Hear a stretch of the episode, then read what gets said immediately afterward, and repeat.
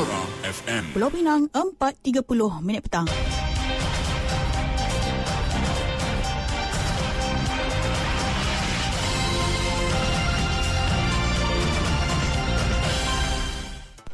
Warta Mutiara bersama Hamizah Mansur. Assalamualaikum dan salam Malaysia Madani.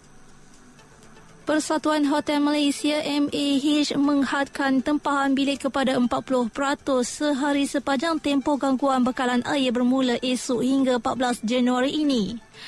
Pengurusinya, Tony Goh berkata ia bagi memastikan tetamu yang menginap menerima air mencukupi sepanjang tempoh berkenaan. Katanya kebanyakan hotel hanya mampu bertahan dua hari bagi menghadapi gangguan bekalan berkenaan. Tony berkata MAH mempunyai lebih 100 ahli dan 70% hotel di Pulau Pinang terbabit dengan gangguan bekalan air berkenaan bermula esok hingga Ahad ini. Baki 30% adalah hotel di kawasan yang mendapat bekalan dari loji rawatan air LRA Air Hitam dan LRA Teluk Bahang. Sebelum ini, pengurusi Jawatan Kuasa Infrastruktur Pengangkutan dan Pembangunan Digital Negeri, Zaira Khair Johari, memaklumkan kira-kira 590,000 penduduk Pulau Pinang dijangka berdepan gangguan bekalan air berjadual bermula 10 hingga 14 Januari ini. Ia bagi memberi laluan kepada kerja pembaikan di loji rawatan air Sungai Dua.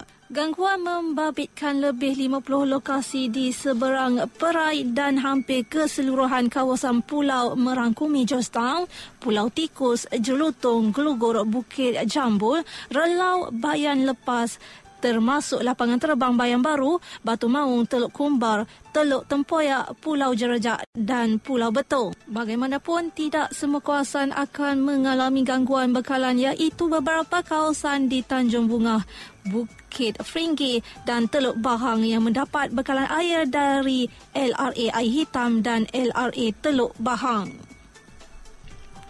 Projek asrama pekerja warga asing di Teluk Kumbar yang dibantah penduduk setempat hanya berkapasiti lebih 7,000 orang. Ketua Menteri Korniao berkata setakat ini kerajaan negeri belum menerima apa-apa permohonan daripada pemaju berhubung projek asrama pekerja warga asing di Teluk Kumbar yang dikatakan berkapasiti sehingga 22,000 orang. Katanya kekeliruan yang timbul dalam kalangan masyarakat berhubung dua projek berkenaan berkemungkinan kerana mereka tidak dapat membezakan maklumat yang diperolehi. Sebelum ini lebih seribu penduduk tempatan di Teluk Kumbar mengadakan demonstrasi aman bagi membantah serta mendesak kerajaan negeri Pulau Pinang segera membatalkan projek pembinaan asrama pekerja warga asing yang dikatakan mampu memuatkan lebih 30,000 orang di kawasan tersebut. Pengurusi Jawatan Kuasa bertindak bantahan pembinaan asrama warga asing di Teluk Kumbar, Prof. Dr. Muhammad Idris Saleh berkata hampir keseluruhan penduduk tempatan di Teluk Kumbar membantah pembinaan asrama pekerja asing di kawasan tersebut kerana bimbang dengan pelbagai masalah yang akan timbul pada masa depan. Mengulas lanjut, Kuan berkata beliau mengadakan pertemuan dengan jawatan kuasa bertindak bantahan pembinaan asrama warga asing di Teluk Kumbar itu hari ini bagi berbincang mengenai isu tersebut. Pengendali Harimau Melaya, Kim Panggon berpuas hati dengan prestasi dipamerkan anak buahnya ketika mengikat pasukan di ranking ke-91 dunia Syria pada persahabatan di Stadium Grand Hamad Doha, Qatar awal pagi tadi. Keputusan positif itu dilihat mampu menyunting motivasi bagi skuad Malaysia sebelum membuka kempen Piala Asia menentang Jordan 16 Januari ini. Skuad kebangsaan terlebih dahulu di depan menerusi jaringan pemain sensasi Arif Aiman Hanafi pada minit ke-39.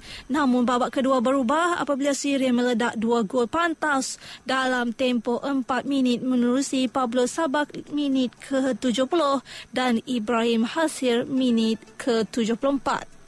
Malaysia berjaya mengulangi keputusan di Chengdu apabila pemain neutralisasi Pablo Josu menjadikan kedudukan 2-2 pada minit ke-78. Dari sungai hingga ke segara, Palestin pasti merdeka. Sekian Warta Mutiara, berita disunting Pir Gabriel.